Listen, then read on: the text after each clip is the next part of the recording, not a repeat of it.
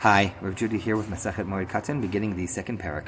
Our study of Parak Bet is dedicated towards the merit of Refuah Shlema for Kalman Yitzchak ben Sarah Bluma, and also in honor of all the IDF Chayalim, past and present, and wishing for their safety.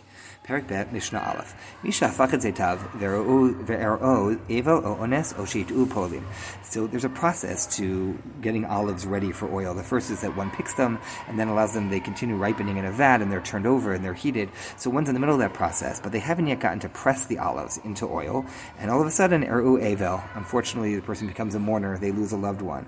O Ones, or something uh, you know un- unforeseen, a circumstance beyond their control, occurs. O Shitu Polim, or that their workers deceived them. Point being, something that they couldn't control and couldn't really expect happened, and now they weren't able to press their olives, but now it's Chol HaMoed. And if they wait, they're going to lose this. Toin Korah Rishono Manicha Achamoid Rabbi Yehuda. Rabbi Yehuda says you take a heavy beam and you place them on them to get the first press. This is like the cold press out, the first press of the olives comes out, the first bit of oil, that will be enough that they won't go bad, you won't lose the entire batch. And then you can do the later presses that involve more cooking them and pressing more, etc., etc. That can all be done after Chol HaMoed, but you can do the first press now by putting a heavy beam on. It's not a huge bit of work, and it is a way to reduce loss. Rabbi Yossi Omer, Zolif Vigomer Vigaf Kedarko. Yossi says you do everything the normal way. You could do the full processing. Why? Because we're talking here about a loss. So he says since it's a loss, you're allowed to do anything that you want.